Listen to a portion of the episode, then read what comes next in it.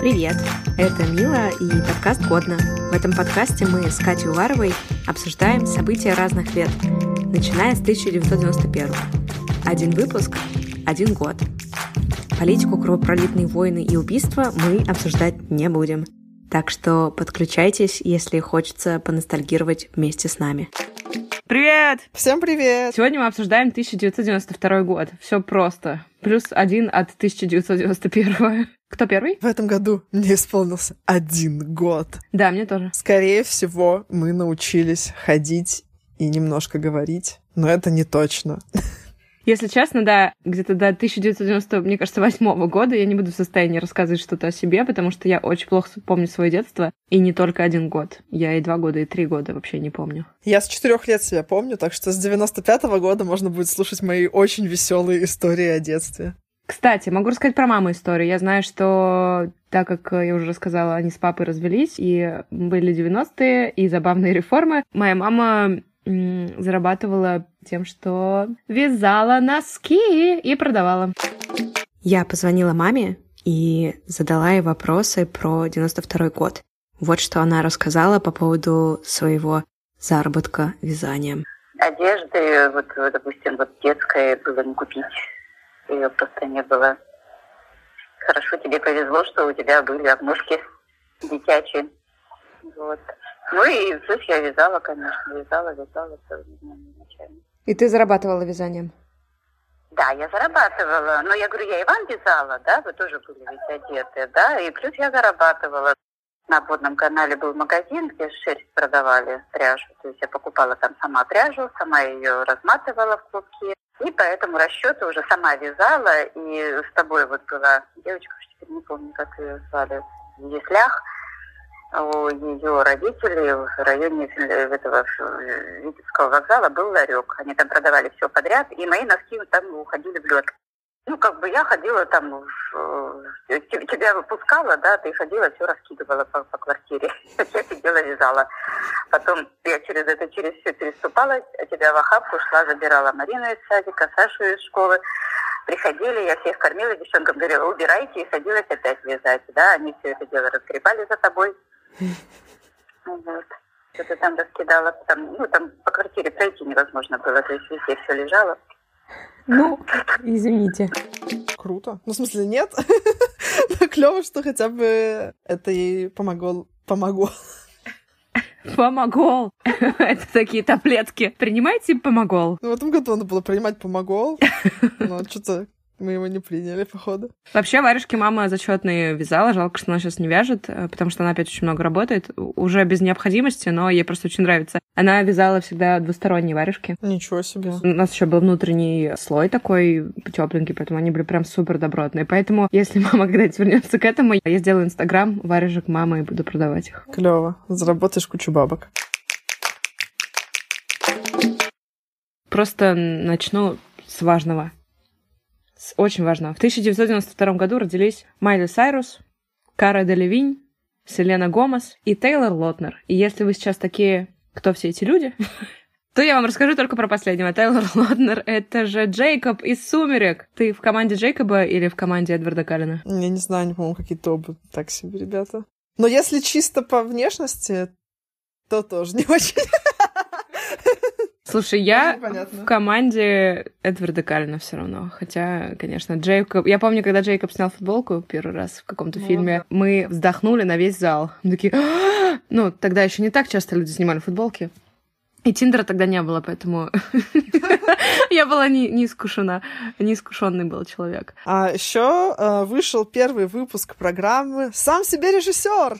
Ну, кто смотрел все детство эту передачу? Я смотрела. Да, я тоже. И что самое интересное, она, оказывается, выходила до 2019 года. Да ладно. Прикинь. То есть, наверное, только ТикТок ее уничтожил. С Инстаграмом она вроде держалась, но ТикТок уничтожил Ютуб ее не уничтожил. Но она как бы выходила в какое-то супер отстойное время, чуть ли там не в 4 утра в субботу, но оно существовало. Оказывается, ну хотя это предсказуемо, это была изначально калька с американской передачи.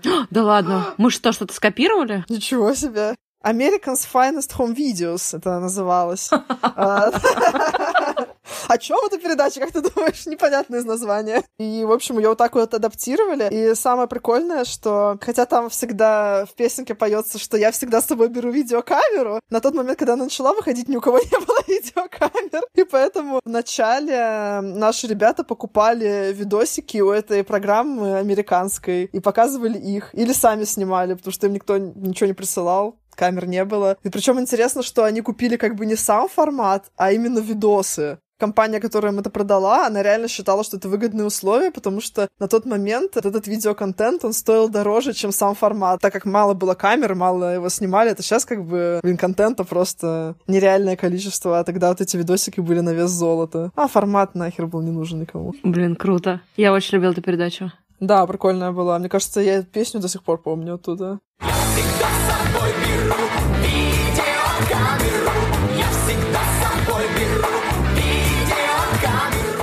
В 1992 году вышел первый GSM-телефон Nokia 101. Это было первое коммерческое доступное устройство, способное функционировать в сетях GSM. Моноблок с монохромным экраном имел выдвижную антенну и книгу телефонную, на минуточку, аж на 99 номеров. Нифига себе. Но песенки узнаваемой Ноклы еще не было тогда. Она появилась через несколько лет. А змейка?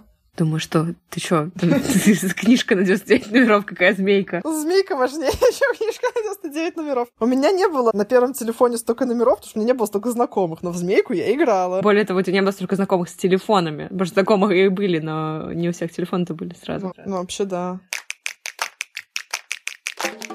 Да, у меня там просто breaking news дальше президента США Джорджа Буша старшего стошнило. Да, так вот бывает иногда. Но прикол в том, что его не просто так стошнило, а стошнило его на дипломатическом вечере на глазах 135 человек на колени премьер-министра Японии, и, естественно, все это снимали, и потом показывали по телевизору, и все э, это все обсуждали, и думаю, что очень смеялись над ним. Бедный Джордж Буш. Да, вот это, конечно, повод показывать по телевизору, человеку стало плохо. Ну, блин, сейчас бы еще хуже было. Сейчас бы это сняли еще 100 человек, выложили на YouTube, TikTok, сделали бы ремикс, как его рвет под какую-нибудь музыку. Челлендж бы запустили. Да, да, что-нибудь типа того. Вот, еще я нашла инфу, не знаю, конечно, насколько это прям правда, но что с тех пор в японском э, языке появилось выражение, которое обозначает рвоту на публике, и звучит она как бушусуру, что буквально переводится как «сделать буша». Если это реально так, то это прям вклад в культуру японскую совершил. Окей, красавчик была подписана российско-американская декларация о завершении холодной войны. Ура! И началась тепленькая. Да. И э, Борис Ельцин заявил, что отныне, наконец-то, российское ядерное оружие не нацелено на американские города. То есть американцы там все переживали, наверное, нацелено оно на них или нет. И потом вздохнули с облегчением. Слушай, я уверена, что переживали. Потому что Наверное. мне до сих пор спрашивают иногда про Путина. А правда, что у Путина большие ракеты? И это довольно забавно, когда тебя спрашивают такое, да я вообще без понятия. Возможно, небольшие и действительно на вас направлены, ребят, но вы не переживайте. Еще интересно, что в этот же день, когда подписывали декларацию, 1 февраля был день рождения Ельцина, и ему подарили, цитата, Ракету. настоящий американский торт. Мне, кстати, очень интересно, как выглядит настоящий американский торт. Но он огромный и жирный. Mm-hmm. То есть как все торты. Ты правильно сказал торты. Только для тебя. Еще ему подарили традиционные ковбойские сапоги с вышитыми инициалами. Я надеюсь, что есть где-то видео, как он танцует. Хотя, может быть, в те времена он еще не совсем был дикий. Кто знает, может, с этого все началось. Можно как одел эти сапожки. Как пустился в пляс. Свеженькие новости с 92 года. В США вышел фильм «Основной инстинкт» с той самой сценой, где видно кое-что у кое-кого. Интересный факт, что 13 актрис отказались играть э, роль, которая в итоге досталась Шерон Стоун. Очень интересно, не пожалели ли они после этого. Среди отказавшихся были Эмма Томпсон, Джулия Робертс и Мэг Райан. Вот их вагины вы могли увидеть, а увидели в итоге вагину Шерон Стоун. Ну ладно, я думаю, нормально, наверное. Слушай, но мне кажется, что Шерон Стоун-то точно ничего не потеряла. Она была не особо известная, очень многие, мне кажется, только этот фильм с ней и видели. Ты смотрела? Я, я не смотрела. Пу-пу-пу. Надо устроить просмотр, мне кажется. Еще в этом году отменили государственную монополию на алкогольные напитки. Вот уж правда, забавная реформа. А что это значит? Ну, там была до этого э, монополия с 85 -го года, когда государство устанавливало цены, устанавливало там какие-то ограничения на продажу водки. А, кстати, до того, как это установили, водка давала треть доходов от торговли продовольствием. Прикиньте. Государство. Вот, да, вот откуда эти все стереотипы о водочке из-за того, что все бухали, реально там как какой-то начался конкретный спад здоровья, рождаемости и вообще всего, поэтому в 85 году приняли вот эти государственные ограничения на продажу алкоголя, а вот в 92-м их наконец-то сняли. Можно было уже всяким негосударственным предприятиям производить алкоголь, продавать его. Правда, потом в 93-м году опомнились и восстановили монополию, но, в общем, было уже поздно, потому что за этот год на рынке появилась куча всяких независимых производителей, и уже невозможно было контролировать их деятельность. Все, алкоголь вышел из-под контроля. Ой, понятно все. У меня какие-то грустные новости. Ну, не все же на вагины Шерон Стоун смотреть. Ну, давай, не все же про вагины Шерон Стоун, давай поговорим про советские и вагины? российские. да. Я, ребят, не знаю, почему так случилось. Но, видимо, вместе с отменой монополии на водку произошла отмена монополии на слово «секс», потому что российский кинопром вдруг решил выпускать фильмы, основанные на литературных произведениях, но обязательно использовать слово «секс» название. Я сейчас говорю о двух фильмах, о которых я услышала только когда готовилась к подкасту. Это какой-то прикол. Во-первых, был фильм «Маленький гигант большого секса» с не самой позорной оценкой на кинопоиске 5,4. В главных ролях Геннадий Хазанов.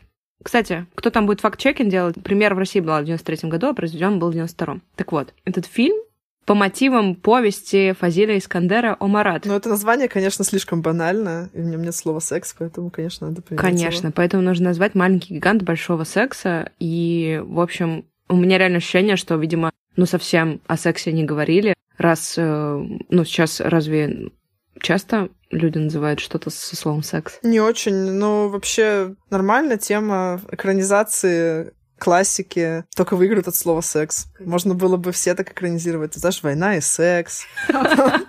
Преступление и секс. Да, в принципе. Преступление и секс, кстати, звучит как какой-нибудь фильм Гая Ричи, например. Ладно, но это не все. Не только этот фильм был про секс. Вышел еще фильм с Людмилой Гурченко. Людмилой Гурченко. И Сергеем Жигуновым. Это тот, кто играл в «Моей прекрасной няне» и в «Гардемаринах» кто не помнит. Кто моложе, чем мы и не помнит этих прекрасных вещей. Этот фильм тоже, оказывается, по рассказу Набокова, на минуточку. И называется этот фильм «Секс-сказка». Хотя оригинал, первоисточник литературы назывался просто сказкой. Рейтинг у него на кинопоиске уже намного более позорный, всего лишь 3,9. Мало секса, наверное, было в нем. Люди разочарованы. А для тех, кому еще нельзя было смотреть фильмы со словом секс, в этом году открыли Диснейленд в Париже. О, да. Я там была. А я нет. Я хотела поехать туда в этом году, но потом знаете что?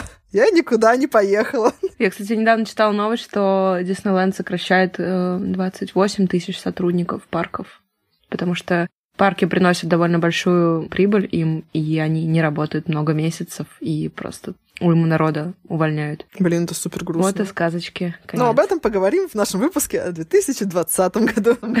Мы не будем делать этот выпуск просто. Хорошо, а раз ты сказала про Диснейленд, я скажу, что Дисней не только открыл парк, но еще и выпустил супер крутой мультик. Угадаешь, какой? Король Лев? Нет. Золушка? Нет. Алладин? Да. Е, с третьей попытки. Войди в славный город Багдад, Ты своим не поверишь глазам. Ждет тебя впереди приключений каскад. Ты готов? Открывайся, сезон! Арабская ночь, волшебный восток. Здесь чары, месть, отвага и честь, дворцы и песок. Я любила Алладина. Единственное, что я э, смотрела уже, мне кажется, Алладина, которого показывали как многосерийный мультик. Я, кстати, тоже смотрела многосерийный, а потом я уже, будучи взрослой, посмотрела полнометражного Алладина. Мне кажется, просто у меня не было кассеты, поэтому, как бы, ты понимаешь, в 90-е, типа, у тебя есть кассеты, и ты смотришь только их, другие нет. Покахонтас. У меня была Покахонтас, а ты ее, по-моему, даже не смотрела. Я не смотрела Покахонтас. Опять же, нет кассеты, нет просмотров. У меня была Русалочка, Золушка и Красавица и Чудовище. Все, это мои любимые мультики. У меня тоже есть немножко культурных новостей, потому что я тоже слегка культурная. В этом году Оскар за лучший фильм получил фильм «Молчание ягнят», который, кстати, мне очень нравится. Тебе нравится? Я помню, что мне очень нравился Энтони Хопкинс в этом фильме, но при этом он мне одновременно и нравился, и ужасал меня. Ну, он там достаточно страшную роль играет. И, кстати, с этим связан прикол того, что он получил Оскар за лучшую мужскую роль еще за этот фильм. И за лучшую женскую? Нет, нет. Прикол в том, что у него в этом фильме было всего 16 минут экранного времени. Это самая маленькая роль, за которую давали Оскар за лучшую мужскую роль. Пока этот рекорд не побили еще. Вот так вот за 16 минут стать. Зато какие 16 минут? Да. И вообще этот э, фильм э, завоевал пять Оскаров. Это был всего лишь третий случай в истории Оскара, когда один фильм получил сразу пять. До этого было только у «Пролетая над гнездом кукушки», и это случилось однажды ночью. Вот это, кстати, я не смотрела фильм, не знаю. Но, видимо, он тоже очень классный. Удивительный факт, удивительный. В 92 году было сразу две Олимпиады и летняя, и зимняя. А до этого всегда вот так вот они в один год были? Раньше реально проводили все игры зимние и летние в один год, потом, видимо, стало сложно подготавливать. Мне кажется, как с усложнением телетрансляции это связано, потому что инфраструктура огромная теперь, которую нужно было построить. Мы же знаем, мы же работаем на Олимпийских играх, мы знаем, как сложно это все организовать. 1994 года Зимние игры проводятся через два года после летних. То есть 92 год был последним, когда и, и зима, и лето проводились в один год. Но в одной стране проводить их нельзя было, поэтому зимние игры проводились во Франции в городе Альбервиль. Это какой-то маленький город в Альпах. А летние 25-е Олимпийские игры проходили в Барселоне. И там, и там СССР, Россия не были готовы выступать как новая страна, поэтому выступали под олимпийским флагом. Интересно, почему так? Что, что их заставило это делать? Я могу тебе пояснить. Зимние игры проводились всего лишь через два месяца после того, как СССР перестал существовать. Поэтому поехали просто сборная из э, стран СНГ, и они поехали и выступали как объединенная команда Содружества независимых государств. И выступали под олимпийским флагом. На летних играх тоже всего лишь полгода прошло, поэтому они выступали под флагом олимпийским, как независимая команда. Господи, вот времена были вообще. Они такие, нам нужна форма нашей страны. Ну какая у нас страна? Какая у нас форма? Есть ли у нас флаг? Есть ли у нас гимн? Авторская рубрика Екатерины Уваровой. Забавные реформы.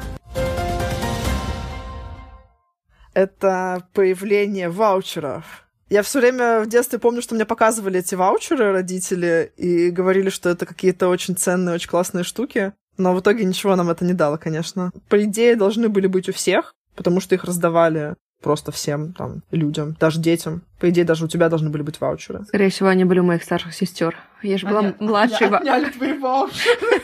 Я была младшим ребенком в 90-х в многодетной семье, я ничего не видела. Ну, вообще, ваучеры — это, конечно, такая очень э, странная тема. И что сейчас я читала про них и пыталась понять вообще, что там было к чему, и, ну, как бы поняла очень так относительно в итоге. Так я думаю, что и люди, которые тогда их получали, они тоже не особо понимали вообще, что это за фигня и что с ними делать. Вот они вообще определяли просто право купить что-то при приватизации. То есть я всегда думала, что ваучер это по сути как акция какая-то. На самом деле нет, это штука, которая дает тебе право купить акции. А раздавали их всем, как бы, чтобы не было такого, что кто-то взял и скупил все акции, и, ну, как бы завладел каким-то предприятием. Но ведь так же и было в итоге. Да!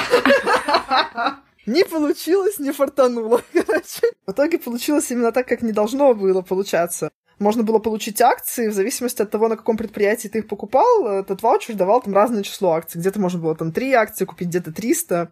Эти ваучеры ничего не давали, пока ты на них не купил какие-то акции. И э, получилось, что основная масса населения реально не знала, что с ними делать, и не понимала, потому что были экономически неграмотные, хотя на самом деле весь их смысл был прямо на них э, напечатан. Там было написано, что с ними, по идее, надо было делать, но все равно все как-то протупили этот момент, и в итоге, так как не знали, что с ними делать, продавали их скупщикам, ну, чтобы хоть какие-то деньги получить, хотя, по идее, можно было гораздо выгоднее просто их вложить. Ну, а эти скупщики скупали их и покупали уже большое количество акций на разных предприятиях, и так э, куча предприятий перешли кому-то в частную собственность. И все вот так вот. Да, это обидненько. Да. А еще в этом году зарегистрировали МММ. То есть в этом году просто было какое-то максимальное обдурилово, мне кажется.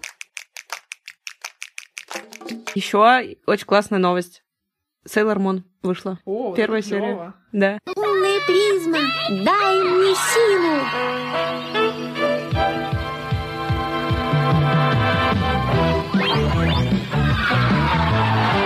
Первая серия вышла 7 марта 92 года. Моя любимая была девочка с синенькими волосиками Сейлор Меркурий. Да, она прикольная была. Но мне сама Sailor Moon больше всего нравилась, наверное. Мне сейчас бы пересмотреть. Наверное, по-другому вообще посмотришь, потому что я помню, что там были какие-то взрослые темы, которые я тогда не понимала. Всякое там ЛГБТ, прости господи. О, господи, что? Ты не помнишь? Там же части этих девочек, они типа там Лесбиян. очень близко дружили. Ножницы?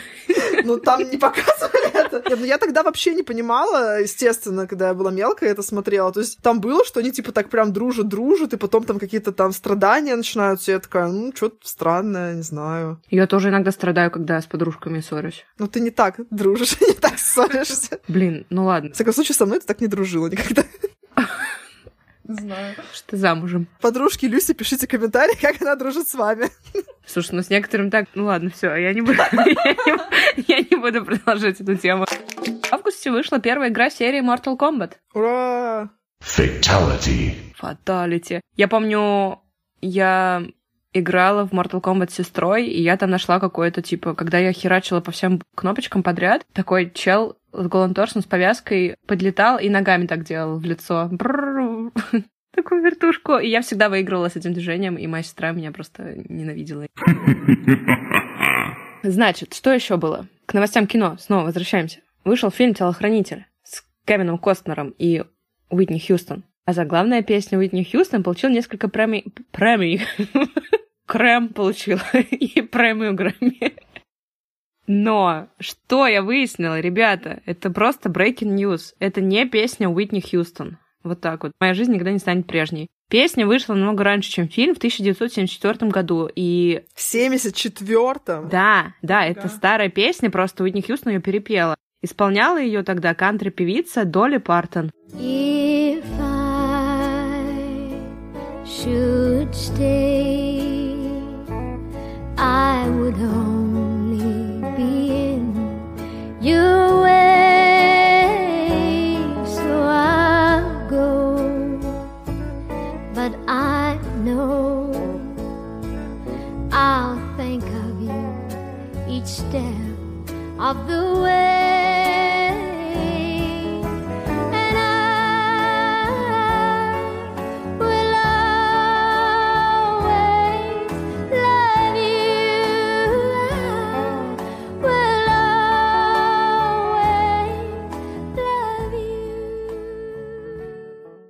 Она очень сильно похожа. изменилась. Просто когда говорят кантри, я представляю себе, что она, знаешь, Не, на такого, самом она там, деле я типа, тоже думаю. Там. Я думала, что она прям очень сильно... Нет, она очень похожа, просто Уитни Хьюстон по-другому ее исполнила. И продолжаем про песни. В сентябре 91 года Шев- Юра Шевчук написал песню и наконец-то объяснил всем, что такое осень. А в 92 году песню выпустили на альбоме «Актриса весна». Парадокс. Какой? Ну что, песня про осень на альбоме «Актриса весна».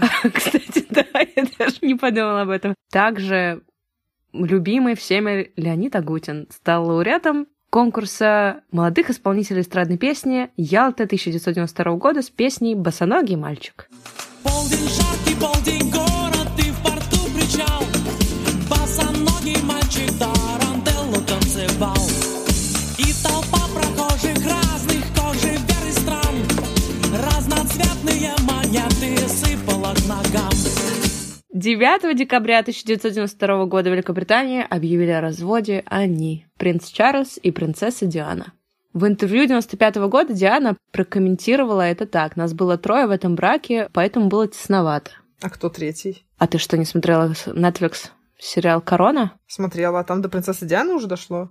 Ну, там была Камила. А, нет, ну я досмотрела до Камилы, но не досмотрела до Дианы. На самом деле, да, в сериале «Корона» очень хорошо рассказана эта история, начало ее, потому что Чарльз был влюблен в девушку Камилу, даже сделал ей предложение в 1972 году, она отказалась, но королевская семья все равно очень сильно напряглась. А потом уже все равно не женился, да? В 2005 Сколько лет он подождал, получается? 33 года. Нормально, чувак э, умеет добиваться своего. Как ты оценишь 92 год? Хороший был год для забавных реформ. Годный или негодный? Вообще, да, годный. Было много всяких любопытных событий, которых, чтобы разобраться, надо, мне кажется, посвятить этому просто блин, полжизни, чтобы понять вообще, что произошло. Я очень рада, что вышла Sailor Moon, потому что я безумно ее любила в детстве. Скорее всего, я не смогу ее смотреть сейчас, потому что стилистика аниме для меня стала очень сложной. А я потом смотрела много аниме, но я, когда смотрела Sailor Moon, я даже вообще не знала, что это такое. Да, я тоже не знала. Просто Видимо, мне было легче поэтому смотреть. Лунная призма, дай нам силы На следующий выпуск. на следующий выпуск. Всем пока. Пока!